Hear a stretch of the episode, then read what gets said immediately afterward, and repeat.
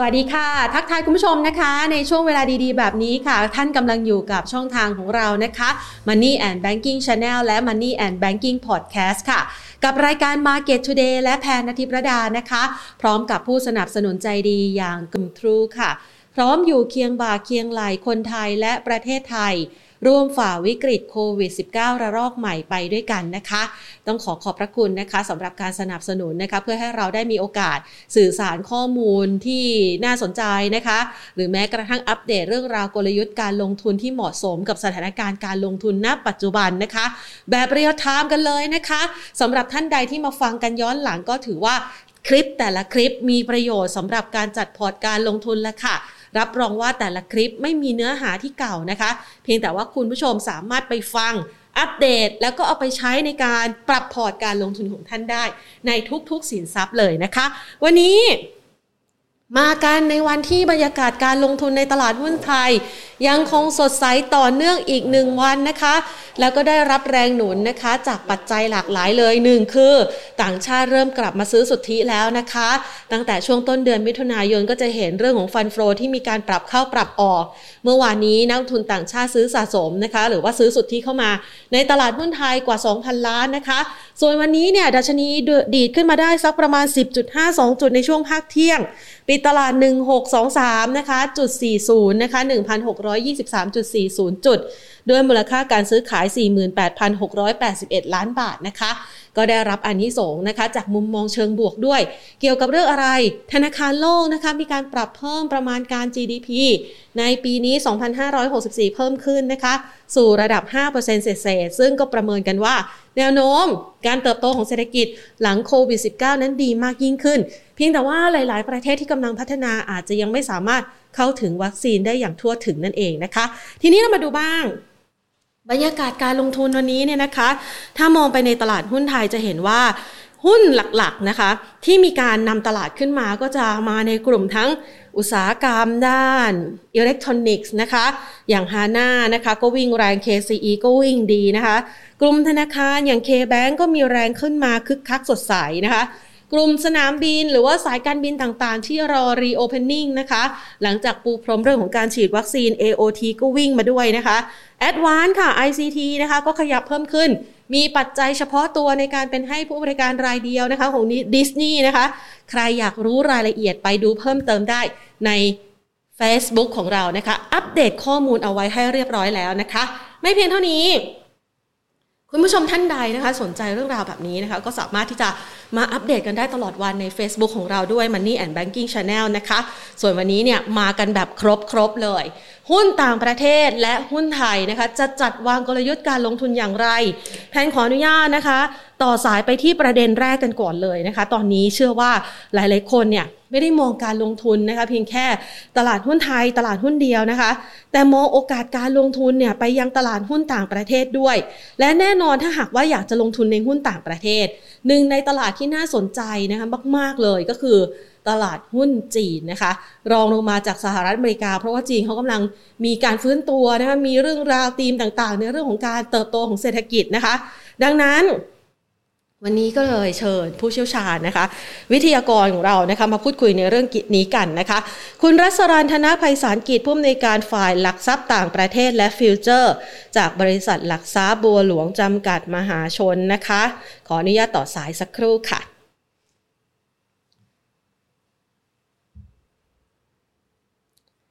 วันนี้ก็จะได้มาประเมินนะคะ ความน่าสนใจกันนะคะ สวัสดีค่ะคุณเอิร์ธค่ะ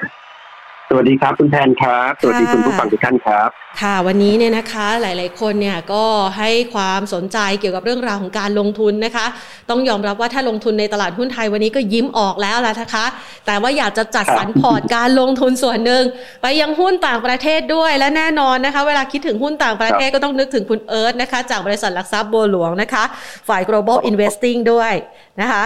วันนี้ก็เลยจะชวนมาเจาะลึกกันในตลาดหุ้นจีนค่ะคุณเอิร์ธ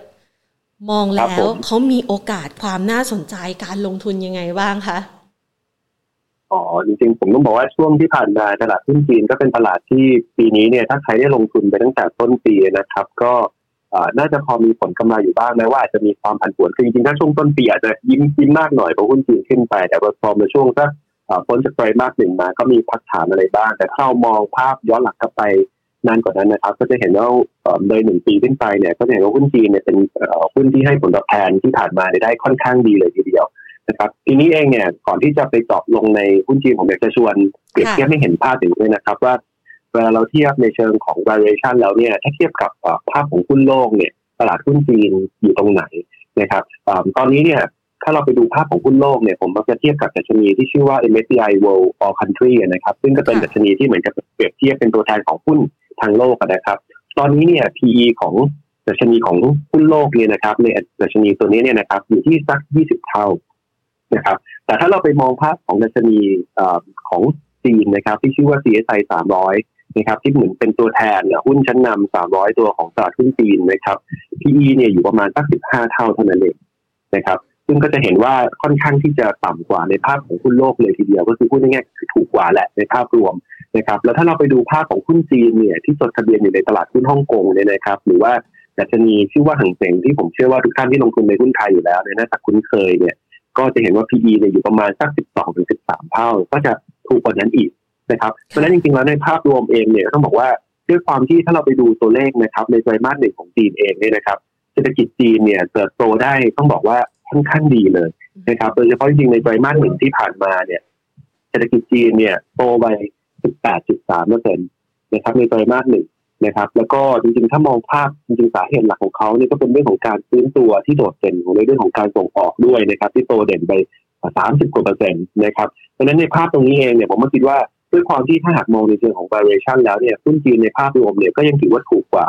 หุ้นโลก ในขณะที่ growth เนี่ยหรือว่ากัตราการเติบโตของหุ้นจีนเองของของเศรษฐกิจจีนเอง หรือว่ากำไรของบริษัทจดทะเบียนเขาเนี่ยก็ยังเติบโตได้ดี ผมก็คิดว่าหุ้นจีนเองก็เป็นอีกหนึ่งทางเลือกที่ที่น่าสนใจสำหรับท่านที่อยากจะกระจายการลงทุนไปยังต่างประเทศนะครับคุณแพนครับ ค่ะ แล้วยิ่งเขามีเรื่องของธีมนะคะ นโยบายต่างๆ ที่จะผลักดันทำให้ทิศทางเศรษฐกิจของเขา เติบโตได้ในระยะยาว 5-10 ปีข้างหน้ายิ่งมีความน่าสนใจในการลงทุนเข้าไปอีกใช่ไหมคะ ใช่ครับนะครับจริงๆเนี่ยผมผมมีภาพภาพสไลด์ด้วยนะครับ ไม่แน่ใจว่ากำลังขึ้นอยู่เลยค่ะนะครับก็ถ้าเรามองในภาพแรกเนี่ยเราจะเห็นเลยว่าผมว่าชาร์ตตรงนี้เนี่ยค่อนข้างที่จะน่าสนใจมากๆว่า คือถ้าเราดูเนี่ยนะครับในชาร์ตด้านบนเนี่ยเราจะเห็นว่าจริงๆ ถ้าเราดูสัดส่วนเนี่ยนะครับของขนาดเศรษฐกิจจีนนะครับเทียบต่อขนาดเศรษฐกิจของทั้งโลกเนี่ยจะเห็นว่าย้อนกลับไปตั้งแต่ปี 2000 ไปจนถึงปี 2020 ล่าสุดที่ผ่านมาเนี่ยขนาดเศรษฐกิจจีนเนี่ยเติบโตด้วยอัตราเร่งที่ค่อนข้างที่จะ เพิ่มสูงขึ้นมากๆ ก็คือพูดง่ายว่าณปัจจุบันเนี้ย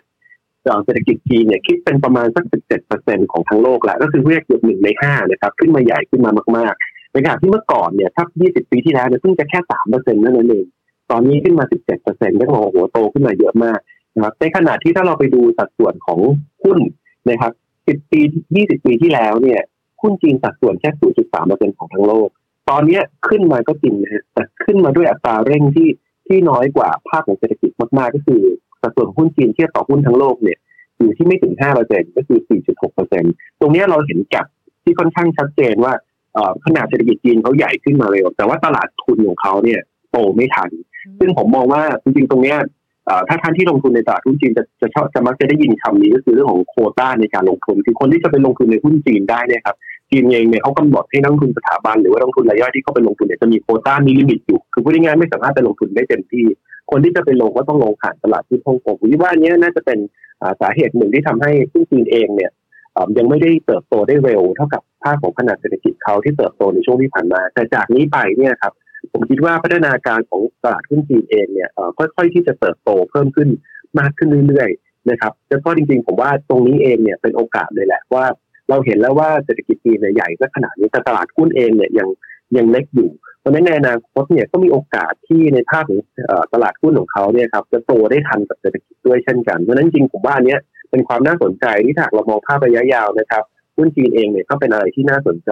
ทีนี้มามองผมชวนมองภาพดูจากกราฟด้านล่างบ้าง ชวนมองภาพสั้นลงมานิดหนึ่งนะครับในภาพสั้นเนี่ยอย่างที่ผมเกริ่นในตอนต้นว่า ถ้าท่านใดที่ได้ลงทุนไปหลังจากช่วงไตรมาสหนึ่งเนี่ยอาจจะตกใจหน่อยเพราะว่าหุ้นจีนเนี่ยมีการปรับย่อลงมา ซึ่งจะเห็นจากในชาร์ตเนี่ยก็คือดัชนี CSI 300เนี่ยนะครับเส้นสีเขียวเข้มๆเนี่ยมีปรับย่อตัวลงมา แต่ถ้าเราดูเส้นสีเข้มเนี่ยนะครับเส้นสีดำน้ำเงินเข้มเนี่ยครับจะเห็นว่าในแง่ของคาดการกำไรของ ผลประกอบการของบริษัทจดทะเบียนในจีนเนี่ย ยังเติบโตได้ดี ยังเป็นขาขึ้นอยู่เลย ในขณะที่หุ้นเนี่ยปรับย่อส่วนทางลงมา ผมคิดว่าอันนี้เนี่ยก็เป็นเป็นอีกจุดหนึ่งที่ถ้าในแง่ของนักทุนระยะยาวเองก็จะมองว่าตรงนี้เนี่ย อาจจะเป็นโอกาสละสำหรับการที่จะเข้าไปลงทุนในภาพของตัวตลาดหุ้นจีนนะครับ คุณแทนครับค่ะ ถ้าหากว่าเราสนใจนะคะ เรื่องราวของการลงทุนในตลาดหุ้นจีนนะคะ หรือว่าตลาดหุ้นฮ่องกงเองก็ดีนะคะ ช่วงจังหวะแบบนี้แหละเหมาะเลยนะคะ เพราะว่าเขามีการปรับพักฐาน แล้วก็ยังมองเห็นโอกาสอนาคตที่สดใสนะคะ แต่มันไม่ได้มองเพียงแค่นี้ เรายังต้องมีการเจาะลึกเข้าไปในปัจจัยต่างๆ ที่มีผลกระทบต่อการลงทุนในตลาดหุ้นเหล่านี้ด้วยนะคะ คุณเอิร์ธพอจะช่วยแจกแจงให้นักลงทุนได้เห็นปัจจัยที่เข้ามาสนับสนุน หรือว่าปัจจัยเสี่ยงที่อาจจะเกิดขึ้นในอนาคตข้างหน้า ให้คุณผู้ชมได้เห็นชัดๆ กันหน่อยได้ไหมคะ ได้เลยครับ ผมคิดว่าถ้าดูจากในขออนุญาตคุณทานลองดูสไลด์ที่สองนะครับ ก็จะเห็นเลยว่า ผมผมต้อง list ปัจจัยที่น่าสนใจมามาอยู่ห้าข้อนะครับของสำหรับการลงทุนในตลาดหุ้นจีนนะครับประเด็นแรกเนี่ยก็คือเป็นเรื่องที่เกี่ยวข้องกับเศรษฐกิจนั่นแหละนะครับ ว่าตอนนี้ทางรัฐบาลจีนเองเขาก็มีการเร่งในการฉีดวัคซีนโควิดเนี่ยเข้าใจว่าใกล้ๆ800 กว่าล้านโดสก็ไปแล้วนะครับ คือถ้าเทียบเป็นจำนวนโดสเนี่ยก็คือสูงที่สุดในโลกแหละ แต่ถ้าเทียบเป็นสัดส่วนต่อประชากรเนี่ย ก็ถือว่าเขาก็ยังตามหลังสหรัฐกับในอังกฤษอยู่นะครับเขาก็ยังมีงานที่ยังต้องทำอยู่เพราะว่าจีนเองมีประชากรที่ค่อนข้างสูงอยู่แล้วนะครับ เป็นพันกว่าล้านคนนะครับเพราะฉะนั้นในภาพตรงนี้ถ้าเทียบเป็นสัดส่วนยังไม่เยอะ ซึ่งตรงนี้ผมว่าเป็นจุดหนึ่งที่น่าสนใจว่าที่ก่อนหน้านี้ที่หุ้นจีนปรับตัวย่อลงมาค่อนข้างลึกเนี่ยหนึ่งในประเด็นหนึ่งที่คนตลาดกังวลกันก็คือเรื่องของการถอนนโยบายการเงิน ก็คือพูดง่ายๆว่าการใช้นโยบายการเงินเนี่ย ที่ตึงตัวเพิ่มขึ้นของทางธนาคารกลางของจีน แต่ผมก็คงจะบอกว่าตรงนี้จริง ๆ แล้วเนี่ยเศรษฐกิจจีนเนี่ยแม้ว่าจะฟื้นตัวขึ้นมาเนี่ยแต่ว่าเขาก็ยังไม่จบดีคือในแง่ของโควิดเองเขาก็ยังไม่ได้แบบบริหารจัดการได้สำเร็จเรียบร้อยเพราะนั้นจริงผมเชื่อว่าทางการเนี่ยยังไม่กล้าที่ใช้นโยบายการเงินที่ตึงตัวเร็วมากนะเพราะนั้นผมคิดว่าตลาดเองในช่วงที่ผ่านมาเรื่องของที่หุ้นปรับตัวลงมาค่อนข้างเยอะเนี่ยอาจจะ over react ตรงนั้นได้หน่อยกันนะครับ รื่องที่สองก็คือเป็นเรื่องของการเติบโตของเศรษฐกิจที่เราได้คุยไปเมื่อเมื่อสักครู่แล้วนะครับข้อที่สามอันนี้ก็เป็นประเด็นเหมือนกันก็คือเป็นเรื่องของตัวเลขเงินเฟ้อนะครับผมคิดว่าในภาพตรงนี้เองเนี่ยมันก็เราอาจจะตีความได้ทั้งในจีนเองในสหรัฐเองด้วยนะครับ ที่ตัวเลขเงินเฟ้อเนี่ยถ้าเรามองภาพในเดือนเมษาหรือพฤษภาเนี่ยแน่นอนแหละ มันต้องสูงขึ้นแน่ๆ เพราะว่าถ้าเทียบเป็นเยียร์เยียเราเทียบกับช่วงปีที่แล้วเนี่ยซึ่งเป็นช่วงที่เพิ่งกดโควิดเนี่ยนะครับตัวเลขช่วงนั้นเนี่ยมันต่ำอยู่แล้วฐานมันต่ำอยู่แล้วเพราะฉะนั้นจริงๆเราอาจจะเห็นช่วงตัวเลขในช่วงเนี้ย สูงขึ้นเยอะหน่อยเราอาจจะตกใจในเชิงของว่าโอ้ตัวเลขมันโดดมาอาจจะทำให้นักลงทุนไปตีความว่าทางธนาคารกลางเองเนี่ยอาจจะต้องใช้นโยบายการเงินที่ตึงตัวอย่างรวดเร็วซึ่งจริงผมคิดว่าอันนี้อาจจะเป็นความกังวลที่เกินไปสักนิดหนึ่งนะครับ แต่ยังไงก็ดีเนี่ย ถ้าเรามองในภาพจากนี้ไปเนี่ยนะครับ ผมคิดว่าตลาดหุ้นจีนเนี่ยน่าจะมีความมีเสียภาพเนี่ยเพิ่มขึ้นถ้าดูจากปัจจัยที่สี่เนี่ย เราจะเริ่มเห็นเลยว่าตอนนี้สัดส่วนของนักลงทุนในตลาดหุ้นจีนเนี่ยนะครับ มีนักลงทุนที่เป็น รายย่อยเนี่ย เพิ่มมากขึ้น แล้วผมคิดว่ามันมีประเด็นหนึ่งที่ที่น่าสนใจของหุ้นจีนก็คือว่า จริง ๆ แล้วเนี่ย ถ้าเราไปดูช่วงที่ผ่านมานะครับจีนเองเนี่ยอย่างที่ทุกท่านทราบว่าเขาเป็นประเทศคอมมิวนิสต์ซึ่งเขาค่อยๆเปิดประเทศที่เรื่อยๆในหลายๆมิติ เรื่องของการตลาดหุ้นเองเนี่ยก็เป็นมิติหนึ่งซึ่งล่าสุดเนี่ยมันมีสมาคมจัดการกองทุนของทางจีนนะครับจริงๆอย่างที่บ้านเราก็คล้ายกับ AIMC นะครับ ที่ผ่านมาเนี่ยจีนเขาไม่เคยเปิดเปิดเผยตัวเลขเรื่องของ AUM หรือว่าสินทรัพย์มูลค่าสินทรัพย์ภายใต้การจัดการเนี่ยของบริษัทจัดการกองทุนเลย คือคือเราไม่เคยรู้ว่าท็อปเนมของบริษัทจัดการกองทุนในจีนเนี่ยมีมีบริษัทอะไรยังไงบ้างนะครับนี่เป็นครั้งแรกที่จริงๆแล้วเนี่ยทางจีนเองเนี่ยเขาก็มีแผนแล้วเขาได้เริ่มที่จะเปิด เปิดเผยตัวเลขตรงนี้แล้วนะครับ ว่าบริษัทที่มี AUM สูงสุดอันดับหนึ่งสองสามเป็นยังไง ผมคิดว่านี้จะเป็นจุดเปลี่ยนหนึ่งที่ที่น่าสนใจของของตลาดทุนหรือการพัฒนาตลาดทุนของจีนว่า เขาพยายามจะเน้นเรื่องของนักทุนสถาบันเนี่ยเพิ่มขึ้นในขณะที่จริงนักทุนรายย่อยเขามีสัดส่วนที่เพิ่มขึ้นอยู่แล้ว ผมคิดว่า ตรงนี้มันจะทำให้ตลาดหุ้นเขาเนี่ยมีเสถียรภาพเนี่ยที่ที่เพิ่มขึ้นนะครับ ซึ่งก็เป็นประโยชน์ต่อภาพของการลงทุนในจีนในระยะยาวที่ผมโชว์แก็บให้ดูภาพในสไลด์แรกเมื่อสักครู่ก็จะเห็นอยู่แล้วว่าเศรษฐกิจเขาโตไปสัดส่วนเทียบกับทั้งโลกเนี่ยเยอะมาก ในขณะที่ถ้าดูในแง่ของตัว สัดส่วนตลาดหุ้นเทียบกับทั้งโลกเนี่ยยังมีสัดส่วนที่ต่ำอยู่เลย เพราะนั้นถ้าเขาเคลียร์หรือว่าแก้ไขปัจจัยพัฒนาปัจจัยต่างๆเนี่ยที่เป็นประเด็นในเรื่องของตลาดทุนนี้ได้เนี่ย ผมเชื่อว่าการลงทุนในจีนเองเนี่ยก็จะเป็นอีกการลงทุนหนึ่งที่น่าสนใจในภาคของระยะยาวนะครับและปัจจัยสุดท้ายที่ผมหยิบมาคุยในวันนี้ก็คือ จะเป็นเรื่องของผมผมขออนุญาตใช้คำว่าเป็นสงครามเย็นแล้วกันนะผมว่า หลายท่านคงคงทราบดีอยู่แล้วว่าอุมารอบหนึ่งก่อนโควิดใช่ค่ะใช่ครับ ใช่ครับตอนนี้ก็เริ่มเริ่มที่จะมีกลับมาบ้างแต่ว่าอาจจะมาในรูปแบบที่เบากว่าในสมัยประธานาธิบดีโดนัลด์ทรัมป์นะครับก็ก็คุณโจไบเดนเองก็ใช้ท่านก็ใช้ความเป็นละมุนละม่อมมากกว่านะครับ แต่ว่าก็แยบยลกว่าที่ทุกท่านทราบนะครับ ผมคิดว่าประเด็นที่ที่น่าสนใจก็คือว่าเรื่องของเรื่องแรกนะครับ ก็คือเป็นเรื่องที่ทางล่าสุดเนี่ยจริงๆก็มีข่าวอย่างที่สหรัฐเองเนี่ยก็มีการแบนโดยขัดจีนที่เกี่ยวข้องกับเรื่องการทหารในแดนต่างผมคิดว่านี้ก็เป็นนโยบายที่ต่อเนื่องมาตั้งแต่สมัย คุณโดนัลด์ทรัมป์นะครับ ในมุมหนึ่งคิดว่าตลาดเองอาจจะไม่ได้มีความตกใจอะไรมากมายเท่าไหร่เพราะมันก็เป็นเรื่องเดิมนะครับ อีกเรื่องหนึ่งก็คือเป็นเรื่องของความเข้มงวดนะครับที่ที่ที่ทางสหรัฐเองเนี่ยก็อันนี้ก็สมัครตั้งแต่สมัยคุณโดนัลด์ทรัมป์อย่างนี้ก็คือว่าเข้มงวดในเรื่องของบริษัทจีนเนี่ยที่เป็นจดในตลาดหุ้นสหรัฐหรือที่ที่เรียกกันว่าอเมริกัน Depository Receipt นะครับหรือว่า ADR เราจะเห็นว่าหุ้นจีนหลายตัวเนี่ยไม่ว่าจะเป็นผมยกตัวอย่างนะฮะอย่างอาลีบาบาอย่างตัวของอย่าง Tencent Music นะครับบริษัทเหล่านี้ที่จดทั้งในสหรัฐด้วยแล้วก็จดในตลาดหุ้นฮ่องกงด้วยเนี่ยหุ้น ADR ช่วงที่ผ่านมาเนี่ยปรับตัวลงมาค่อนข้างเยอะ เราถึงเริ่มเห็นเนี่ยว่าจีนเองเนี่ยเขานำบริษัทที่เป็น flagship ของจีนเนี่ยเข้ามาจดทะเบียนใน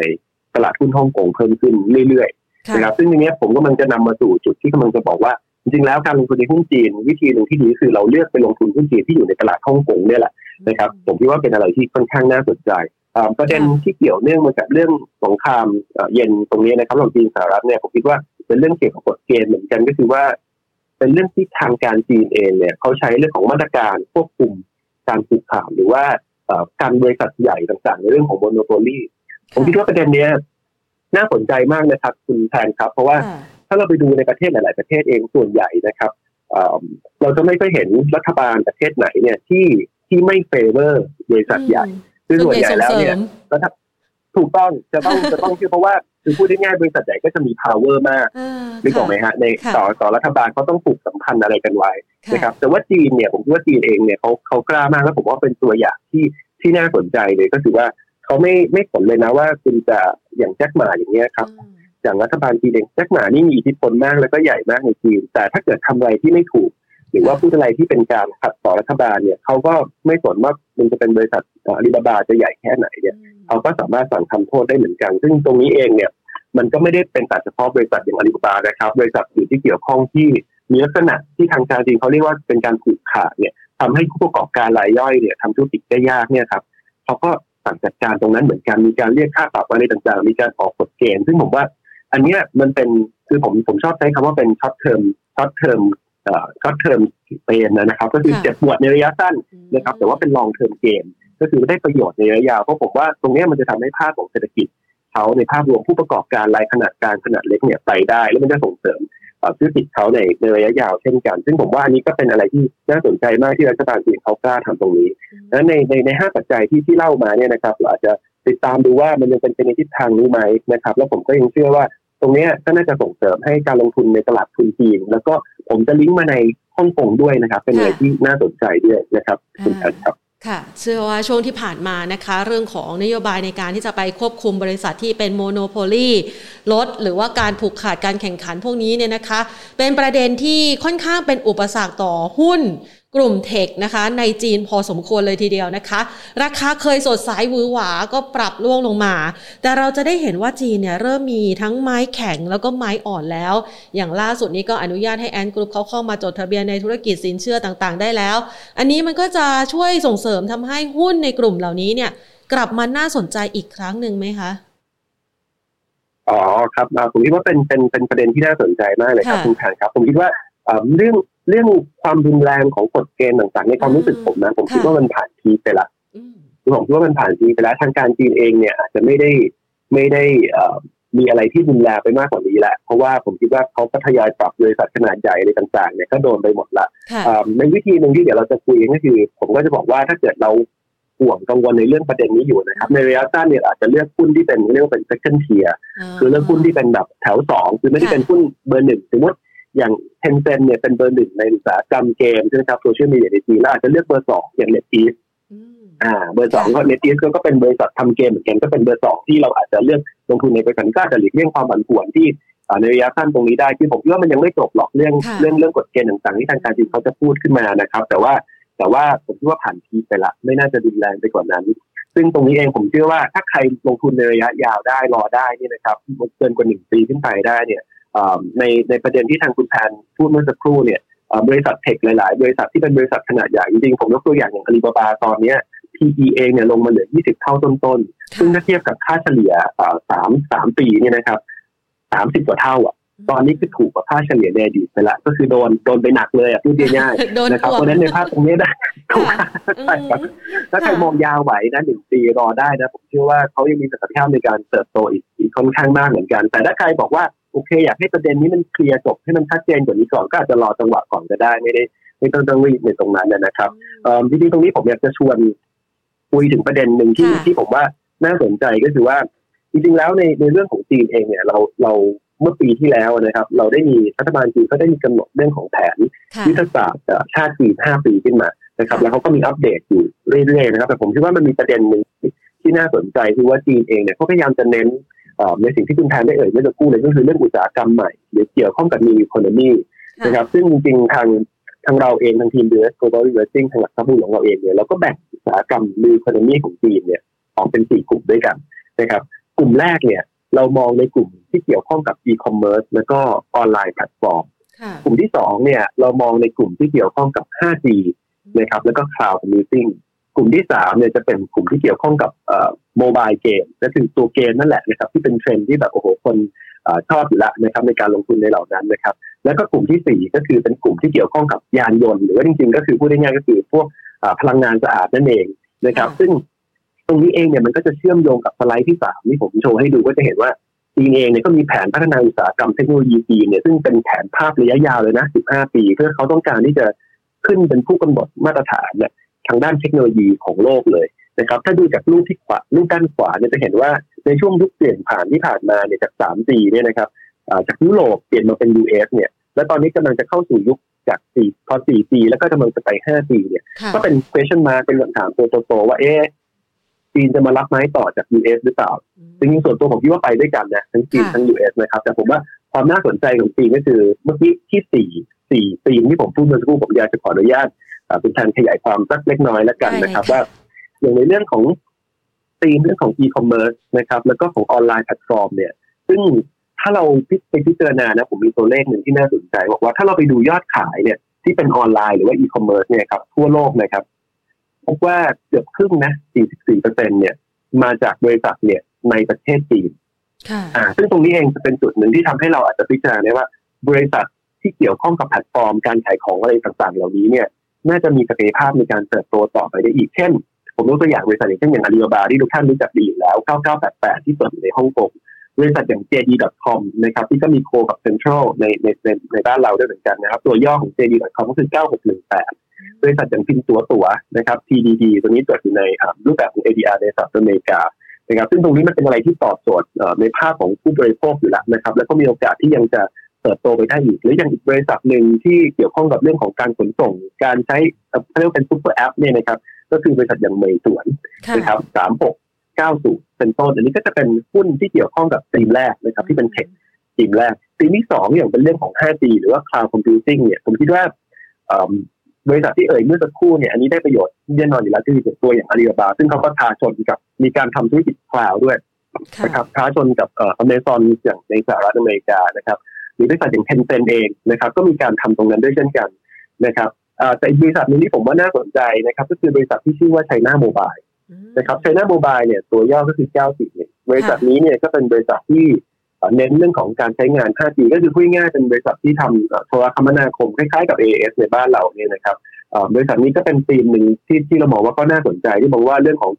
การใช้ 5G นะครับ เรื่องของการเติบโตของฐานผู้ใช้งานนะครับ เรื่องของการเติบโตว่าธุรกิจที่เกี่ยวข้องกับ cloud computing ที่ต้องมีการใช้เทคโนโลยี 5G เนี่ย บริษัทอย่าง China Mobile ก็อาจจะได้ประโยชน์ตรงนั้นไปด้วยนะครับธีมที่สามก็จะเป็นเรื่องของตัว mobile game นะตอนนี้ก็หนีไม่พ้นตัวของ Tencent ที่เราคุยกันไปแล้วนะครับ แล้วก็บริษัทที่เป็นมวยรองนะครับ ก็เป็นตัวของ NetEase นะครับ 9999 เนี่ยแหละครับ ตัวตัวย่อที่เป็นโอ้โหชื่อแบบเจ๋งมากเลยนะอยู่ในสไลด์ที่สี่เราด้วยนะครับ เลขเลขสวยมากเลยนะครับคุณแทนเป็นเลขมงคลของเขานะ ใช่เลยครับเดดอีสเดดอีสเนี่ยก็เป็นบริษัทที่เป็นผู้พัฒนาเกมออนไลน์นะครับ เป็นเป็นระดับสองของจีนนะครับเขาเขาเขารองจากเทนเซ็นนะครับ แล้วก็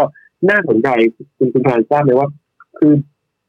ไม่น่าเชื่อว่าบริษัทเกมเนี่ยนะครับค่ะเขามีมาจิ้นเนี่ยสูงมากนะครับเฉลี่ยเนี่ย63ถึง64เปอร์เซ็นต์เลยอืมนะครับ แล้วบริษัทนี้เนี่ยเขามีความเสี่ยงจากเรื่องของอย่างที่ผมเรียนในตอนต้น เรื่องของเอ่อมาตรการของทางการจีนที่จะเน้นเรื่องของการผูกขาดเนี่ยเอ่อ จำกัดสาเหตุก็เพราะว่าเขาเป็นมวยรองด้วยแหละ เพราะว่าถ้ามองในเชิงของ market share แล้วเนี่ยเทนเซ็นเนี่ย market share เนี่ยสูงถึง 61เปอร์เซ็นต์แต่ว่าค่ะ Net East เนี่ยเอ่อ market share เขา18เปอร์เซ็นต์เท่านั้นเอง คือมันมันมันค่อนข้างทิ้งกับเบอร์หนึ่งพอควรมันจริงๆความเสี่ยงเรื่องของกฎเกณฑ์อะไรต่างๆเนี่ยผมคิดว่าผมคิดว่าตัวเนี้ยอาจจะมีความเสี่ยงค่อนข้างน้อยนะครับ และในเชิงของ valuation เองเนี่ย PE ก็อยู่ประมาณสัก 24 เท่า นะครับก็ค่อนข้างถูกกว่าเบอร์หนึ่งพอสมควรเหมือนกันนะครับเพราะฉะนั้นจริงๆภาพตรงนี้ก็อาจจะเป็นอีกบริษัทหนึ่งที่มองว่าถ้าเกิดท่านใดอยากจะลงทุนในระยะยาวเนี่ยบริษัทอย่าง NetEase 9999 เนี่ยนะครับสัญลักษณ์เนี่ยก็สามารถลงทุนได้นะครับเพราะตัวนี้ก็จดอยู่ในตลาดหุ้นฮ่องกงเช่นกันนะครับตัวนี้ก็เป็นธีมอีกธีมหนึ่งนะครับ แล้วก็ผมขออนุญาตไปที่ธีมสุดท้ายก็คือค่ะธีมของที่เกี่ยวข้องกับพลังงานสะอาดอ่านะครับก็เป็นธีมที่ชื่อว่าเอ่อ พูดง่ายๆพอพูดถึงพลังงานสะอาดเราก็ต้องคุยกันถึงรถอะไรไฟฮะฟ้าธุรกิจรถยนต์ไฟฟ้านั่นเองนะครับใช่ซึ่งค่ะผมว่าผมว่าก็ชัดเจนนะครับค่ะก็เอ่อนอกจากเทสลาแล้วในจีนเองเนี่ยก็ยังมีบริษัทที่ชื่อว่าเอ่อ BYD นะครับหรือว่าตัวย่อคือหนึ่งสองหนึ่งหนึ่งค่ะนะครับซึ่งก็เป็นผู้ผลิตรถยนต์แบบดั้งเดิมเลย ซึ่งบริษัทนี้เขาก็เน้นมาผลิตตัวของ EV มากขึ้นนะครับหรือว่า electric vehicle หรืออีกบริษัทหนึ่งก็คือตัวของ NIO ค่ะนะครับซึ่ง NIO เองเนี่ยก็เป็นบริษัทจีนเอิ่ม พูดง่ายๆก็คือท้าชนกับเทสลาแหละแต่ว่าจุดหนึ่งที่เขาพยายามทำให้ต่างก็คือว่า positioning ของ NIO เนี่ยก็คือแบบเป็นแบรนด์แบบ high end หน่อยอะฮะแบบเอ่อ BM อะไรอย่างเงี้ยนะครับ ซึ่งเขามี service หนึ่งที่เพิ่มขึ้นมา ก็คือเขาเรียกว่า service ที่ชื่อว่า battery as a service ค่ะอ่าเราเคยได้ยิน software as a service ใช่ไหมครับที่เก็บเป็นรายเดือน บริษัทเนี้ยเขาก็ทำ battery as a service ก็คือว่า เวลาเราซื้อรถจาก n ีโอเนี่ยเอ่อก็จะได้ราคารถที่ถูกกว่าปกติหน่อย แต่ว่าเราต้องมาเปลี่ยนแบตมาเช่าแบตเตอรี่กับเขาเนี่ยเอ่อเป็นรายเดือนนะครับก็คือพูดง่ายๆว่าเราไม่ต้องมานั่งเสียเวลาเรื่องของการเสื่อมอายุของแบตเตอรี่ไฟฟ้าอะไรต่างๆนะครับเอ่อในมุมของผู้บริโภคเองก็ได้ประโยชน์นะครับในมุมของบริษัทเองเนี่ยเขาก็จะทำให้รายได้ตรงเนี้ยเป็น recurring ด้วย ซึ่งมันก็ได้ประโยชน์ในเชิงของธีมเกาะธีมเรื่องของเอ่อเป็น green energy เป็นเรื่องของ green energy ด้วยเรื่องของพลังงานสะอาดด้วยนะครับ ก็เป็นอีก อีกไอเดียหนึ่งที่ที่น่าสนใจแต่ยังไงก็ดีนะครับ ผมอยากจะขอย้ำนิดนึงว่าบริษัทที่เกี่ยวข้องกับพวกรถไฟฟ้าต่างๆ NEO BYD พวกนี้เนี่ยนะครับต้องไปดู valuation ประกอบด้วยเพราะส่วนใหญ่พวกนี้หุ้นพวกนี้ไม่ไม่ค่อยถูกเท่าไหร่อืมนะครับคือราคาไม่รอเราแล้ว ใช่ครับค่ะก็ขึ้นมาขึ้นมาพอสมควรละเพราะฉะนั้นจริงๆอันนี้ก็อาจจะเป็นธีมหนึ่งที่ผมว่าเอ่อน่าสนใจนะครับเอิ่มถ้าหลายท่านอาจจะถามผมว่า เอะแล้วจริง ๆ นอกจากการลงทุนในหุ้นรายตัวแล้วเนี่ยค่ะ ถ้าเกิดเราเราเลือกไม่ถูกว่าเราจะเลือกตัวไหนเนี่ย ผมก็มีทางเลือกอีกทางหนึ่งซึ่งเราก็สามารถที่จะลงทุนได้ก็คือลงทุนผ่าน ETF นั่นเองนะครับค่ะก็คือซื้อผ่านในตลาดหุ้นฮ่องกงนี่แหละ ตัวหนึ่งที่หยิบมาแนะนำที่อยู่ในสไลด์ที่สี่เนี่ยนะครับก็ชื่อว่าตัวของไอแชร์หังเซ็งเทค ETF หรือว่าตัวย่อก็คือ3067ค่ะตัวเนี้ยการลงทุนใน ETF ตัวเนี้ยก็คือเป็นอิงหุ้นเทคโนโลยีที่เป็นชั้นนำในฮ่องกงนะครับ30ตัวเลยคือเป็นหุ้นจีนนี่แหละ นะครับหลาย ๆ ตัวก็เป็นหุ้นในหุ้นจีนซึ่งมันจดอยู่ในตลาดหุ้นฮ่องกงเนี่ยเป็นหุ้นชั้นนำมีหุ้นฮ่องกงประกอบด้วยนะครับก็มีเสี่ยวหมี่นะครับอาลีบาบาเหมยถวนนะครับที่ผมพูดไปเมื่อสักครู่เทนเซนนะครับหรืออย่าง Sunny Optical เนี่ย Sunny Optical หลายท่านอาจจะไม่รู้จักนะผมจะเล่าให้ฟังสั้น ๆ นิดนึงคือ Sunny Optical เนี่ยเป็นบริษัทที่ ผมว่าก็เป็นอีกบริษัทหนึ่งที่ที่น่าสนใจนะครับ เพราะว่าบริษัทนี้เนี่ยเขาเป็นบริษัทที่เป็นผู้ผลิตเลนส์เนี่ยชั้นนำของจีนเลยอ่าอย่าง Apple เนี่ย iPhone 13 ที่อาจจะออกในในในอนาคตอันใกล้นี้นะครับเอ่อเขาก็ได้ตกลงกับบริษัทเนี้ย Sunny Opti- Optical เนี่ยครับค่ะเป็นบริษัทที่ผลิตเลนส์กล้องเนี่ยให้กับ iPhone 13 ค่ะ อ่าเนี่ยนะท่านจะไม่รู้ว่ามันมีบริษัทนี้อยู่นะครับ ซึ่งค่ะบริษัทนี้เนี่ยนอกจากเรื่องของการโตไปกับเทรนด์นี้แล้วเนี่ยจริงๆยังอินกับเรื่องของเทรนด์เรื่องพลังงานสะอาดด้วยนะครับคุณแพนเพราะว่าอ่าบริษัทนี้เนี่ยเขามีผลิตในส่วนของอุปกรณ์กล้องเนี่ยที่ติดในอ่า เลนส์เนี่ยเลนส์เนี่ยนะครับที่ติดในรถยนต์ ที่เป็นเทรนด์เรื่องของรถยนต์ไร้คนขับเอยรถยนต์ที่เป็น EV เอยซึ่งเขาก็มี co กับผู้ผลิตรถยนต์อย่าง BMW Mercedes Benz Audi Toyota Ford GM พวกนี้เนี่ยนะครับถ้าอีกหน่อยเป็นเทรนด์เรื่องของ autonomous หรือว่ารถยนต์ที่เป็นไร้คนขับตรงนี้เนี่ยนะครับ ก็บริษัทนี้แหละที่เป็นผู้ผลิตเลนส์ให้ ผมคิดว่าก็ก็เป็นอะไรที่เติบโตไปกับเรื่องของเทรนด์ตรงนี้ด้วยเช่นกันก็อาจจะเป็นอีกไอเดียหนึ่งว่าถ้าใครอยากจะลงเป็นรายตัวก็สามารถลง ตัวของ Sunny Optical ได้ หรือว่าถ้าเกิดค่ะไม่อยากจะไปลงรายตัวก็ลงเป็น ETF เนี่ยครับที่ชื่อว่า iShare อ่าตัว 3067 เนี่ยก็ได้เช่นกันครับคุณแบงค์ครับเรียกว่าชี้เป้าหมายนะคะ บริษัทที่น่าสนใจในการลงทุนไปแล้วนะคะ ต้องขอคำแนะนำเพิ่มเติมหน่อยค่ะ ถ้าหากว่าเรามองจากภาวะเศรษฐกิจณ ปัจจุบันนะคะ พอร์ตการลงทุนในหุ้นนะคะ ที่เป็นหุ้นจีนก็ดี หรือว่าการลงทุนในตลาดหุ้นฮ่องกงเองก็ดี เราควรจะมีสัดส่วนสักประมาณเท่าไหร่ของพอร์ตดีคะเออ ผมคิดว่าอย่างนี้ครับ คือเราอาจจะสุดท้ายแล้วตรงนี้อาจจะขึ้นอยู่กับนักทุนแต่ละท่านว่ายอมรับความเสี่ยงในเรื่องของการลงทุนในต่างประเทศได้มากแค่ไหนแต่ผมอาจจะขออนุญาตพูดไปในเชิงกลางๆแล้วกันว่าสมมติเรามีเงินสักร้อยร้อยหนึ่งเนี่ยนะครับเราอาจจะลงทุนในหุ้นไทยเนี่ยผมคิดว่ายี่สิบถึงสามสิบนะครับเราอาจจะไปใน US เนี่ยก็ยี่สิบถึงสักสามสิบเปอร์เซ็นต์นะครับจีนเองในช่วงนี้ผมคิดว่าอาจจะเพิ่มขึ้นมาว่ามากกว่า US หน่อยสาเหตุก็เป็นเพราะว่าถ้ามองในเชิงของ US เองเนี่ยครับ ตอนนี้ PE หรือว่า valuation ของตลาดหุ้นสหรัฐเองอยู่ที่ประมาณสัก 22 เท่า ซึ่งที่ผมเกริ่นไปในตอนตอนต้นนะครับ ว่า PE ของหุ้นโลกเนี่ยอยู่ที่ 20 ใช่ไหมฮะ PE ของเอสแอนด์พี500เนี่ยอยู่ที่ 22 ซึ่งโอเค ในมุมนั้นเนี่ยหุ้นอเมริกาเองเนี่ยค่อนข้างที่จะพรีเมียมอยู่แล้วเพราะบริษัทเขาเนี่ยมีศักยภาพเติบโตได้ค่อนข้างดีเขาก็จะเทรดพรีเมียมแหละนะครับแต่ว่าหุ้นจีนเองเนี่ยตอนนี้ PE อยู่ 15 เท่า ยิ่งหุ้นฮ่องกงเนี่ย 12 เท่านะครับเพราะฉะนั้นในภาพตรงนี้เมื่อเทียบกันแล้วเนี่ยผมว่า ความน่าสนใจเทียบ risk to reward แล้วเนี่ยผมว่าหุ้นสหรัฐเนี่ยยังมีโอกาสที่จะพักฐานได้ในระยะสามถึงหกเดือนจากนี้นะครับแต่หุ้นจีนเองเนี่ย valuation เองยังไม่ได้สูง ผมเชื่อว่าอาจจะมีโอกาสที่จะเอาพอฟอร์มการลงทุนในจากนี้ได้เพราะจริงๆผมยังคิดว่าน้ำหนักในหุ้นจีนเนี่ยอาจจะอยู่สักสามสิบเปอร์เซ็นต์นะครับหุ้นไทยเนี่ยอาจจะสักอย่างที่เรียนในตอนต้นสักยี่สิบหุ้นอเมริกาสักสามสิบนะครับรวมไปแล้วก็ตอนนี้ก็เป็นแปดสิบใช่ไหมครับอาจจะเวียดนามอีกสักยี่สิบเปอร์เซ็นต์ ซึ่งเวียดนามช่วงนี้อาจจะเป็นจังหวะที่ตลาดถอยลงมาพอดีด้วย ผมคิดว่าตรงนี้เรากระจายไปยังยังการลงทุนรวมถึงมีในไทยด้วยเนี่ยครับผมรู้ก็เป็นสัดส่วนที่เหมาะสมดีนะครับสำหรับการลงทุนในในหุ้นนะครับ แล้วก็ที่อยากจะเสริมอีกนิดนึงว่าหลายท่านอาจจะบอกว่าเออแล้วหุ้นเนี่ยมันตอนนี้ยังเป็นสินทรัพย์ที่น่าลงทุนหรือว่าเราควรขายหุ้นแล้วมารอถือตราสารนี้ก่อนผมก็ต้องเรียนอย่างนี้ว่าสุดท้ายจริง ขึ้นอยู่กับแต่ละท่านนะครับ แต่ว่าผมยังเชื่อว่าการลงทุนในหุ้นเองเนี่ยถ้าเราไปดูจากผลตอบแทนในอดีตของ 40-50 ปีที่ผ่านมาหุ้นเนี่ยก็เป็นสินทรัพย์ที่สร้างผลตอบแทนต่อปีนะครับในระยะยาวที่ได้ดีที่สุดสินทรัพย์หนึ่งเลยนะครับถ้าเทียบเป็นผลตอบแทนต่อปีนะครับประเด็นจริงผมก็ยังเชื่อว่าในแง่ของการลงทุนในหุ้นเองเนี่ยยังเป็น ทางเลือกที่ดีสำหรับนักลงทุนที่จะลงทุนในระยะยาวนะครับค่ะ ขอนะคะ ถ้าหากว่าใครสนใจเนี่ยนะคะ สามารถไปอัปเดตข้อมูลแบบนี้ได้ในเว็บไซต์ของบริษัทหลักทรัพย์บัวหลวงใช่ไหมคะอ่าใช่ครับจริงๆสามารถเข้ามาเข้ามาติดตามได้ที่ www. บัวหลวง co.th นะครับ แล้วก็สแลปตัวของ global investing นะครับ หรือเข้าไปในคลิกเรื่องของลงทุนต่างประเทศก็ได้ครับ หรือจริงๆ ง่ายๆ ก็ search ใน Google นะครับพิมพ์คำว่าลงทุนต่างประเทศหลักทรัพย์บัวหลวงเนี่ยก็จะขึ้นข้อมูลซึ่งจริงแล้วทางทางทีมงานเราเนี่ยก็มีให้ข้อมูล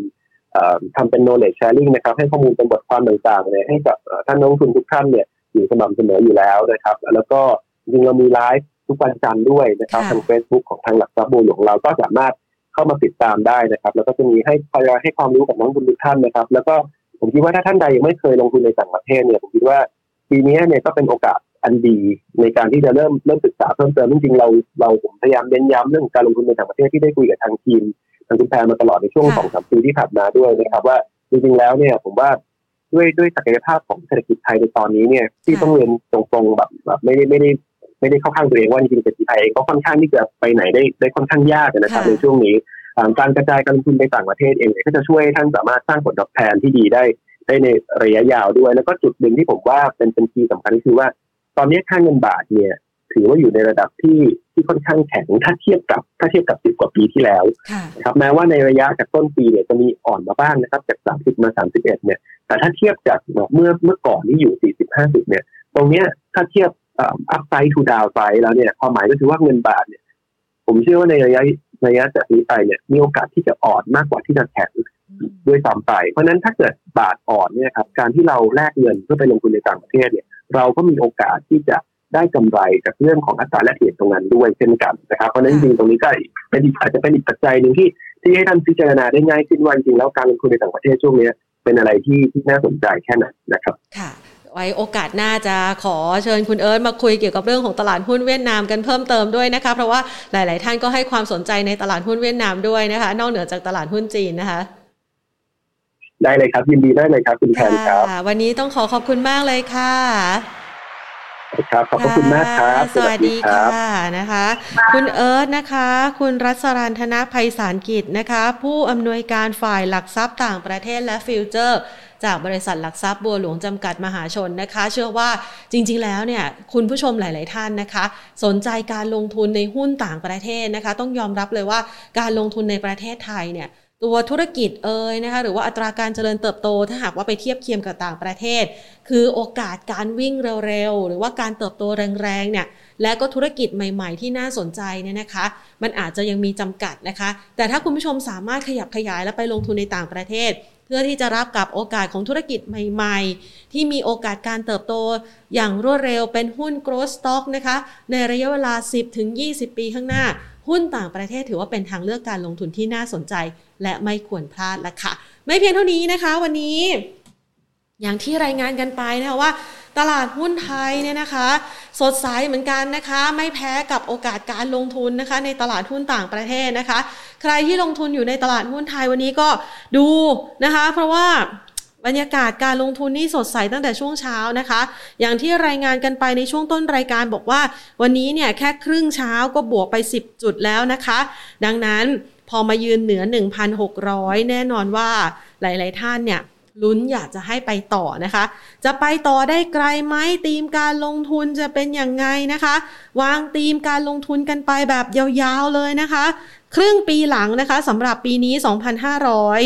2,564 นะคะ ทิศทางการลงทุนนั้นจะเป็นอย่างไรนะคะแพนขอต่อสายไปที่ ดรวิน อุดมรัชตะวานิชนะคะ ประธานกรรมการบริษัทหลักทรัพย์ KTBST จำกัดมหาชนนะคะ สวัสดีค่ะ ดรวินค่ะ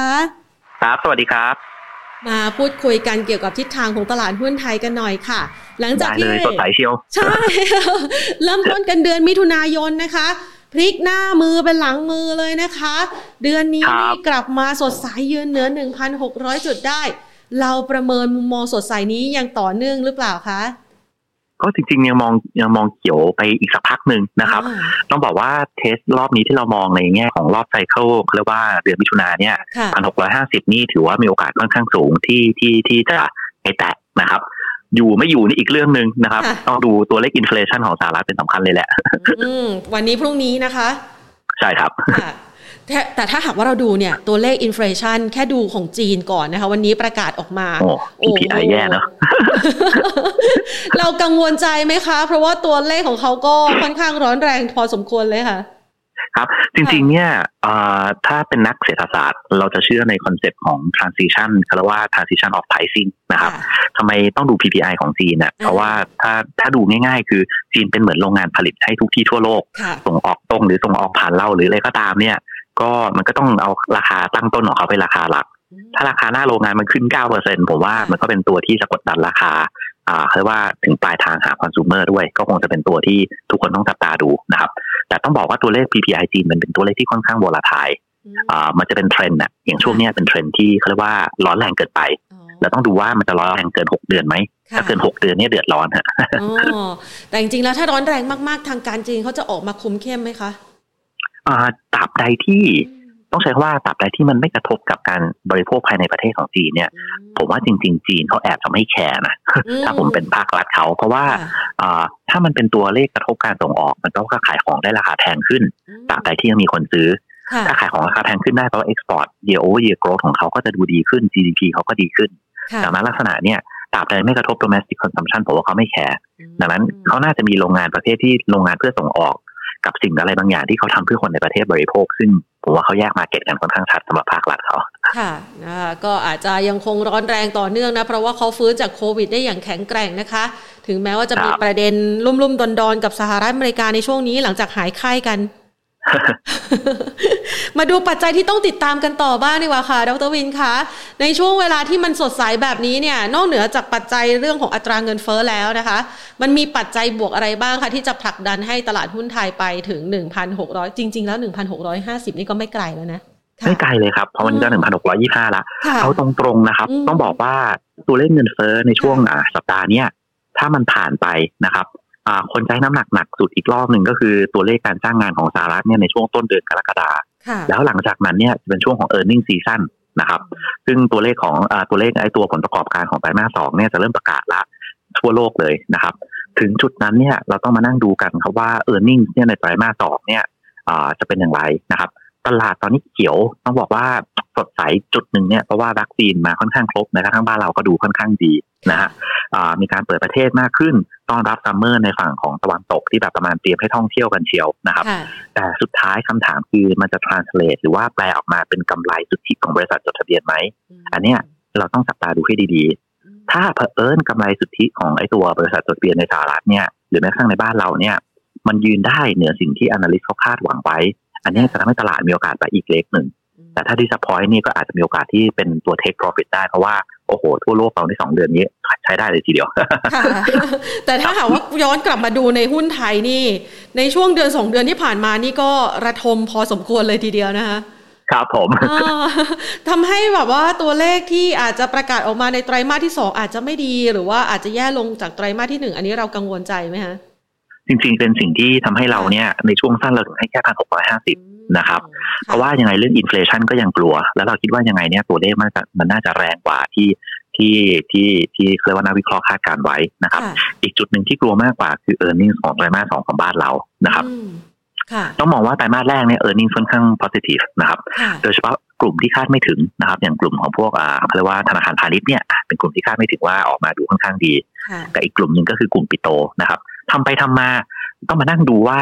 แล้วในไตรมาสสองมันจะ carry on ต่อไปได้เรื่อยๆไหมนะครับ แล้วส่งออกกลุ่มที่มีโมเมนตัมค่อนข้างดีตั้งแต่ปีที่แล้ว หรือพลังงานกลุ่มที่มีโมเมนตัมดีตั้งแต่หลังไบเดนนี่นะเป็นประธานาธิบดีเนี่ย มันจะส่งต่อไปได้อีกหรือเปล่า เพราะว่ามันจะกลายเป็นสามสี่ไตรมาสที่ค่อนข้างเรียกว่า outperform ติดนะครับ ก็ต้องดูตรงนี้ให้ดีๆระหว่างที่เรากำลังดูการส่งต่อของหุ้นในกลุ่มต่างๆเนี่ยนะคะ สิ่งหนึ่งที่เริ่มเห็นแรงขึ้นมาบ้างนะคะ ในเดือนมิถุนายนก็คือ นักลงทุนต่างชาติค่ะดร เริ่มกลับมาซื้อสุทธิบา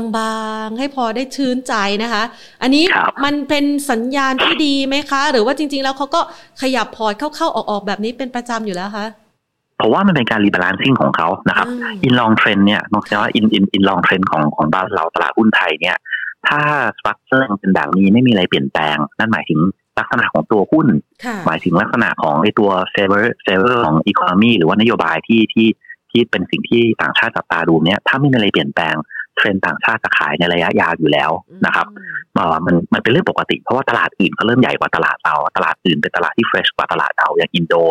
อย่างเวียดนามจะเป็นตลาดที่ดูดเงินจากเราออกไปรวมทั้งตลาดจีนยังคงดูดนะฮะแต่ถ้ามี fundamental ที่ดีที่เปลี่ยนเนี่ยก็มีโอกาสที่ต่างชาติอาจจะค่อยๆ กลับมาได้ แต่ที่เขาบวกมาสองสามวันหลังนี่มันค่อนข้างเป็น tactical trade ต้องใช้คำพูดนี้นะครับ อย่างอย่างเมื่อวานนี่ต้อง สองสามวันนี้ต้องใช้คาว่าเข้ามาในกลุ่มแบงค์ค่อนข้างแรงนะครับ ก็เหตุผลที่เข้ามาเพราะว่ามันเป็น global อะ ถ้าดู regional เนี่ยแบงค์ขึ้นหมดนะครับ ดังนั้นก็ถือว่าเป็นการเขาเรียกว่า switch ไป แล้วก็เขาก็ขายแบงค์มาค่อนข้างเยอะ แต่เวลาเขาเข้ามาทีจะเห็นว่าอย่างเคแบงค์อย่างเงี้ยโอ้ยต้นสัปดาห์ต้องใช้ว่ามันจันเนี่ย เราเชียร์ตอนที่มันอยู่ร้อยร้อยสิบ กลางกลางร้อยสิบปลายๆวันนี้โผล่มาจะร้อยสามสิบละเร็วมากมันก็มาเร็วนะสองสามวันก็มาแล้วนะก็ลักษณะนี้ก็ทำให้ในแง่ของคำแนะนำอะครับ ก็เลยอาจจะเป็นคำแนะนำช่วงสั้นๆแต่คิดว่าโดยรวมถ้าหวังว่าต่างชาติจะกลับมาแบบเขาเลยเลยนะกลับมาเป็นตัวตัวที่ทำให้นักลงทุนไทยฮึกเหิมอีกในในช่วงระยะกลางนี่ผมว่าอาจจะต้องดูดีๆ แต่ช่วงสั้นผมคิดว่าตราบใดที่ไอ้ตัวดอกเบี้ยสหรัฐเนี่ย ยังคอนโทรลอยู่อย่างช่วงนี้อยู่ในช่วงที่เขาปรับลงนะครับ ผมคิดว่าก็เป็น favor ให้กับตลาดหุ้นอย่าง emerging market อย่างเราเนี่ยที่เขาออกไปค่อนข้างเยอะอาจจะมีเม็ดเงินกระเด็นกลับมาได้บ้างนะคะ ก็คือปัจจัยบวกเนี่ยมันมีอยู่ในช่วงสั้นสักถ้าหากคาดการก็คือสักประมาณเดือนนี้ไหมคะเป็นหลักสัปดาห์นะเป็นหลักสัปดาห์เลยค่ะโหสั้นมากจริงๆผมก็ไม่อยากผมก็ไม่อยากจะคิดว่าอยู่ดีๆถ้าสมมติตัวเลข PCE ออกมาวันพฤหัสเนี่ยอุ้ยมันแรงมากเลยแล้วแบบอยู่ดีเฟดถ้า คนเริ่มออกมาพูดเรื่องเทปริงแบบชัดเจนอะตอนนี้เขาแค่ส่งสัญญาณแบบฉันจะทำฉันจะทำเธอก็จับตาดูนะ แต่ถ้าเกิดมีสักคนสองคนเริ่มออกมาคอมเมนต์ในเชิงชัดเจน ขึ้นมาว่าฉันได้คุยแล้วไลฟ์รีพูดจะเป็นแบบนี้ผมว่าโอกาสที่ตลาดจะถูกเทคโปรฟิตก็มีค่อนข้างสูงฮะวูบโอกาสวูบของตลาดหุ้นไทยนี่มันจะใช้คำว่าวูบเลยนะ มันจะไปสักประมาณไหน ต้องไม่ใช้คำว่าวูดต้องใช้ว่า ตอนนี้คนไทยเองก็คือเขิมนะครับคนในคนไทยเขิมมาสักพักแล้วนะแล้วก็ต่างชาติก็มีมีแรงแรงหนุนอ่าเป็นแรงหนุนตอนแรกคนไทยก็ตื้ออยู่แถวแถวพันห้าร้อยปลายเนี่ยตื้อแล้วตื้ออีกพอต่างชาติมาทีโอเคเจอกันพันหกห้าสิบนะฮะก็ key ก็อยู่ตรงนี้แหละว่าว่าต่างชาติยังจะเป็นตัวที่เป็น key support ใน big cap ของค่ะพวกเราอีกสักพักไหมนะครับผมว่าถ้าตราบใดที่ต่างชาติยังไม่มีเทรนด์ที่ออก อย่างชัดเจนนะฮะค่ะผมว่านักลงทุนไทยเนี่ยตอนนี้ liquidity ยังค่อนข้างเยอะ ก็คิดว่าโอกาสที่จะจะเขาเรียกว่า take profit แบบทิ้งตลาดไปเลยเนี่ยก็ค่อนข้างยากค่ะแต่จะเห็นนะครับว่าหุ้นช่วงนี้ก็เป็นอย่างที่เรียนนะครับ หุ้นจะโรเตทค่อนข้างเร็วค่ะนะครับสลับ ก็อันนี้ก็จะเป็นสิ่งที่เข้าสลับออกใช่สลับเข้าสลับออกค่ะก็ ก็เป็นอะไรที่เป็น risk management กับ prudent investment ของของ investor บ้านเรามากขึ้นค่ะรู้สึกดีใจ จริงๆ เราต้องบอกว่านักลงทุนไทยเดี๋ยวนี้เชี่ยวชาญ เก่งแล้วก็เร็วด้วย ผมว่าเก่งมากก็เร็วมากครับอ๋อใช่ค่ะ แล้วก็ธีมการลงทุนล่ะคะสำหรับคนที่อยากจะ trading เร็วๆ แบบนี้ หรือว่ากรอบการหมุนแบบนี้เนี่ย เราจัดธีมให้กับนักลงทุนยังไงบ้างคะ ถ้าเราเราเราช่วงนี้ต้องชัดเจนครับแน่นค่ะแบ่งเป็นสองประเภทเลยครับค่ะถ้าเป็นประเภทเขาเรียกว่า medium term medium term investor คือคนที่ไม่ได้ดูพอร์ตแบบทีทีให้อารมณ์สองสามเดือนปรับพอร์ตทีอะ เดี๋ยวนี้เราเรียกสองสามเดือนเป็น medium investor แล้วนะ โอ้โห ไม่อยากคิดเลยว่าระยะสั้นจะสักกี่ชั่วโมงใช่พวก medium term investor นี่เราค่ะแนะนำว่าถ้าเน้นกลุ่มที่เป็น cyclical นะครับค่ะ commodities เนี่ยเราคิดว่ายังไงได้นโยบายที่ที่หนุนนะครับ จากทางแง่ของการเปิดประเทศ จากทางแง่ของเศรษฐกิจฟื้นตัว จากทางแง่ infrastructure plan ของทางของคุณไบเดนนะครับ รวมทั้งแง่ของยูโรเปียเนี่ยก็จะเริ่มมีนโยบายอะไรขึ้นมาด้วยนะครับดังนั้นถ้าดูเนี่ย สติ๊กกับ commodities หรือว่า cyclical เนี่ยเล่นได้หมดเลยนะครับ จะเป็นในแง่ของกลุ่ม energy นะครับค่ะซึ่งอะง่ายสุดชัดเจนสุดราคาน้ำมันที่ขึ้นมาเถิดเทิงแล้วนะครับเจ็ดหรือสิบว่าแล้วดูค่ะใช่หรือว่าดูในแง่ของกลุ่มที่เป็นเกี่ยวกับอ่า metal นะครับ ก็คือพวกเกี่ยวกับโลหะเนี่ยค่ะก็ยังพอเล่นไปต่อได้ เพราะคิดว่า infrastructure ทันเนี่ยจะทำให้ราคาพวกนี้ค้างมันไม่ลงนะครับค่ะเป็นสองอันที่ง่ายที่สุด ตัวที่อาจจะเป็น wide play ก็คือพวก refiner นะครับ ก็คือพวกโรงกลั่นนะครับ เพราะว่าถ้าน้ำมันมาช่วงนี้โรงกลั่น capacity ก็ค่อนข้างฟูมากเลยนะครับ ก็มีโอกาสที่โรงกลั่นจะไปต่อ อย่างช่วงนี้จะเห็น TOP นี่ก็ขึ้นเอาขึ้นเอานะครับไม่ว่าจะเห็นสักพักหนึ่งนะฮะอืมผมว่าเป็นสามกลุ่มที่ medium term เนี่ยยังเกาะ stick to ได้ค่ะอันที่สองนะครับ ก็อาจจะเป็นกลุ่มที่เซ็กซี่น้อยลงมาหน่อย แต่คิดว่าโดยรวมยังพอมี upside ใน gap ก็คือกลุ่มของ banking นะครับ ก็โดยรวม banking เนี่ยแม้ขึ้นมาแต่ก็ ยังไม่พ้นเขาเรียกว่า high เก่าในช่วงเดือนเซฟนะใช้ค่ะคำพูดนี้นะครับยังไม่พ้น high เก่าในช่วงเดือนเซฟเมื่อเทียบกับกลุ่มไฟแนนซ์ที่จริงๆหลายๆตัวทะลุ high เก่าไปแล้วนะครับค่ะก็เลยคิดว่าโดยรวมเนี่ยกลุ่มแบงก์ก็ยังพอพอเล่นได้นะครับอ่าอีกอันหนึงนะครับที่อยากให้อ่าอยากให้ลองดูนะครับ ก็คือกลุ่มที่เกี่ยวข้องกับในแง่ของ agriculture นะครับค่ะ agriculture เองก็จะเป็นเขาเรียกว่า by product ของ commodities เหมือนกันนะครับ หลาย ๆ ตัวก็เป็นตัวที่ยังเล่นได้อยู่นะครับ ก็เป็นสาม sector หลักที่ medium player เนี่ย สามารถมีอยู่ในพอร์ตได้ค่ะตอนนี้แนะนำสำหรับ medium player ถ้าปรับพอร์ตเนี่ยอืมให้เอาพวกอิเล็กทรอนิกส์ออก นะครับเพราะอิเล็กทรอนิกส์นี่ outperform มากขายได้แล้วแล้วคิดว่าคิดว่าเออควรจะต้องควรจะสวิชบ้างนะเทคโนโลยีดีกว่าทำกำไรบ้างนะฮะค่ะมีกำไรต้องเอากำไรฮะอ่านนะครับแต่อยู่ในกลุ่มที่อาจจะพอมี upside เพิ่มขึ้นนะครับค่ะเพราะว่าเรามองว่าโดยรวมเนี่ยอ่า environment กับ margin ของกลุ่มอิเล็กทรอนิกส์อาจจะโดนกระทบค่อนข้างเยอะนะครับในแง่ของหลาย ๆ อย่างนะครับ กลุ่มที่สองที่อาจจะต้องดูนิดนึงนะครับ ที่คิดว่าอาจจะต้องเทคเขาเรียกว่า ออกไปบ้างคือกลุ่มรถยนต์นะครับค่ะเพราะเราคิดว่ากลุ่มนี้ก็เป็นกลุ่มที่ที่อาจจะได้รับผลกระทบจาก chip shortage ด้านสุดท้ายก็คือพวก ICT นะครับ เพราะว่าโดยรวมก็คิดว่าอ่าควรเป็น switch out แล้วก็ growth ไม่ค่อยมีนะครับค่ะก็เป็นสามกลุ่มวันนี้ขึ้นมาพอดีให้ได้ขายเลย ใช่ใช่พวกสั้นๆนี่จริง ๆ แนะนำเป็นเป็นค่ะการดูลายลายลายวิทินสัปดาห์นะครับอ่าฮค่ะแล้วก็แล้วก็ดูสตอรี่ที่เขาเรียกว่าอะไรนะ สตอรี่ที่ที่เป็นอีเวนต์ช่วงสั้นนะค่ะอย่างอาทิตย์เนี้ยใช้ใช้คำว่าอาทิตย์นี้เลยนะครับใช้นะเฉพาะอาทิตย์นี้เท่านั้นใช่อย่างอาทิตย์นี้ใช้เฉพาะอาทิตย์นี้นะค่ะอ่าอย่างต้นสัปดาห์นะครับ เราแนะนำอย่างถ้าหุ้นใหญ่หน่อยนะครับแนะนำสค่ะพแนะนำปตทแนะนำเคดังนะครับค่ะซึ่งโดยรวมสามตัวเคดังเนี่ยเอาเปอร์ฟอร์มเซ็ตห้าสิบแล้วก็เซ็ตได้อย่างกระจุยกระจายนะครับค่ะขณะที่ปตทก็ค่อนข้างเอาเปอร์ฟอร์มเลยทีเดียวนะครับอืมเราคิดว่าก็อันนี้เป็นตัวที่มันเกาะไปกับกลุ่มระยะยาวระยะกลางที่เราแนะนำค่ะตัวเล็กหน่อยนะครับ แนะนำโรจนะ ก็มีข่าวเรื่อง MOU กับไอ้ตัว EV Lomo นะครับค่ะที่จะผลิตไอ้ตัวแบตเตอรี่ไฟฟ้านะครับค่ะก็จะเห็นว่าค่อนข้าง outperform เหมือนกันมี Wise นะครับมีไทยคมนะครับไทยคมก็จะมีเรื่องประมูลเกี่ยวกับไอ้ตัวตัวตัวเรียกว่าจะทลายใหม่นะครับแล้วก็การเปลี่ยนแปลงผู้ถือหุ้นที่โอกาสที่กลุ่ม Gulf จะเข้ามาอินทัชก็ค่อนข้างสูง อีกตัวที่สปอร์ตโปรพวกพีโมนะครับค่ะก็เป็นทีมพวก EV นะครับที่ที่เข้ามาได้ แต่ย้ำนะครับว่าอันเนี้ยเป็นรายสัปดาห์ค่ะครับซึ่งหลาย ๆ ตัวที่เมื่อกี้พูดไปวันขึ้นที่วันมาพุธแล้วนะ ก็ขึ้นมาแล้วเหลืออีกสองวันก็ก็ยังพอยังยังก็ยังพอพอได้มีอยู่อัพไซด์อยู่ใช่เราคิดว่ายังพอได้อยู่นะครับ แต่ว่าอัพไซด์ก็ก็หายไปค่อนข้างเยอะในเกือบตัวที่กล่าวไปนะคค่ะรับนะคะฮะหลาย ๆ คนนี่ก็ต้องปรับพอร์ตกันแบบกระชั้นกันซะหน่อยนะ เรียกว่าตอนนี้ใช่เป็นรายสัปดาห์นะคะ แล้วก็ครับระยะกลางนี่สองถึงสามเดือน ถ้าหากว่าสองถึระงยะสามเดือนยาว ระยะยาวนี่ดรจะให้ไว้จริงๆตอนนี้ช่วงนี้ยังไงตอนนี้ตอนนี้ระยะยาวค่ะแนะนำพวกที่ยาวๆไปเทรดเป็นพวก ETF หรือไม่ก็เป็น Index Fund นะครับ เพราะว่าคนถือระยะยาวเนี่ย คือตอนนี้อะอย่างคนใช้กองทุนรวมแล้วกันนะครับ หรือว่าคนที่จัดพอร์ตแบบปีหนึ่งกลับมาเจอกันเนี่ย ซึ่งตอนนี้ไม่เลยคอมเมนต์มากเพราะพอร์ตมันสวิงค่ะแต่ถ้าเป็นคนลักษณะนี้ที่ที่ทิ้งพอร์ตไว้เลยเนี่ยค่ะโดยที่ไม่ค่อยดูแล แนะนำให้ไปใช้ Index นะครับอืมแล้วก็อย่างหุ้นไทยเองนะครับ เราก็แนะนำให้เกาะกับไอ้ตัว SET SET ห้าสิบก็ได้นะครับค่ะก็มันจะมีหลายกองทุนเปิด หรือแม้กระทั่งไอ้ตัว ETF ของของ ONE เองก็มี TDEX เนี่ยก็เกาะอันนั้นไปก็ได้ แล้วก็เน้น asset allocation ที่เป็นรายประเทศเป็นหลักสำหรับคนที่เน้นยาวนะครับค่ะอย่างตอนนี้ก็ยัง favor ตลาดหุ้นทั่วโลกนะครับค่ะเน้นหุ้นหลักๆ ก็คือเน้นหุ้นอเมริกา เน้นหุ้นยุโรปแล้วก็เพิ่มสัดส่วนในหุ้นจีนนะครับค่ะจริงๆสำหรับตลาดไทยเราค่อนข้างค่อนข้างไม่ค่อยแนะนำขนาดนั้นเมื่อเทียบกับสมมติคนที่ใช้คนที่ใช้ ETF หรือกองทุนนะครับค่ะเพราะว่าระยะระยะสั้นเหมือน outperform ค่ะแต่ทีคือมันจะผันผวนเร็วนั้นถ้าปรับพอร์ตไม่ทันเนี่ย ก็ทิ้งไว้ยาวๆกับตลาดที่มัน promising แล้วเทรนด์ upside ดีกว่าอย่างตลาดที่กล่าวไปค่ะก็หุ้นตอนนี้ให้เจ็ดสิบถึงแปดสิบเลยครับค่ะนะคะและที่เหลือก็จะเป็นพวกในแง่ของเขาเรียกว่าน้ำมัน ETF นะครับ พวก DBO อะไรพวกเนี้ยค่ะเผื่อจะเข้าไปสัดส่วนการลงทุน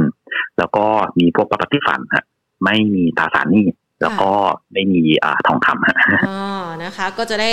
สร้างพอร์ตนะคะ ที่หวือหวาหน่อยนะคะ ตราสารหนี้กับทองคำช่วงนี้อาจจะดูอืดๆสักหน่อยใช่ไหม ต้องบอกว่ายังไงยังไงทองคำมันมีเรื่องที่คริปโตมาเกี่ยวข้องนะครับค่ะ แต่ว่าก็ยังไม่แย่เท่าคริปโตนะคะช่วงนี้อืมเสียงผมผมชอบใช้ศัพท์คำว่าอ๋อคริปโตทองคำนี่เป็นพี่น้องต่างแม่ฮะอ่าฮะค่ะ มาบิ้วกันคนละทางคือ build build มากันคนละละแบบที purpose เดียวกันใช่มามามาคนละแบบแต่ purpose เดียวกันเป๊ะอืมแล้วเมื่อไหร่คริปโต outperform ทองจะ underperform ค่ะเมื่อไหร่คริปโต underperform ทองจะ outperform อ๋อนะคะ ถ้าใครกล้า อยากจะลงทุนแบบหวือหวาก็ลองไปได้ใช่ไหมคะใช่เราก็เลยคิดว่าพอค่ะพอพี่น้องทะเลาะกันเราไม่เอาดีกว่าอืมนะคะแล้วดอกเบี้ยก็อยู่ในช่วงขาขึ้น พอร์ตหลักของเราที่หุ้นดีกว่านะคะ แล้วก็กระจายไปในประเทศที่หลากหลายขึ้นครับผมถูกต้องครับ ได้เลยค่ะ วันนี้ขอบพระคุณมากนะคะ ดรค่ะครับสวัสดีครับะสวัสดีผมสวัสดีค่ะครับนะคะ ก็เป็นคำแนะนำนะคะสำหรับการจัดพอร์ตในช่วงเวลานี้นะคะ หลาย ๆ ท่านนะคะ จะได้ไอเดียนะคะเป็นการ จัดพอร์ตของท่านเองนะคะ อย่างที่บอกไปแล้วค่ะว่า ตอนนี้เนี่ยกระจุกตัวเฉพาะตลาดหุ้นไทยนะโอกาสการเติบโตระยะยาวๆเนี่ยมันค่อนข้างน้อย แต่ถ้าหากว่าใครเนี่ยชอบนะคะ รู้สึกหวือหวา รู้สึกตื่นเต้นนะคะ กับการ trading คำว่า trading ก็คือมันเคลื่อนไหวอยู่ในกรอบเนี่ยนะคะ ก็สามารถจัดธีมการลงทุนในระยะสั้นกลางยาวแบบนี้ได้แล้วค่ะ บางคนเน้นรายวัน บางคนเน้นรายวีคนะคะ บางคนเน้นเป็นรายมันก็คือรายเดือนนะคะ ลองมาสลับจัดพอร์ตกับเราได้นะคะ เป็นประจำทุกวันกับรายการ Market Today ค่ะ ที่จะทำให้คุณผู้ชมนะคะทันกับทุกสถานการณ์การลงทุนนะคะ ฝากเอาไว้วันนี้ค่ะ ลาไปก่อนสวัสดีค่ะ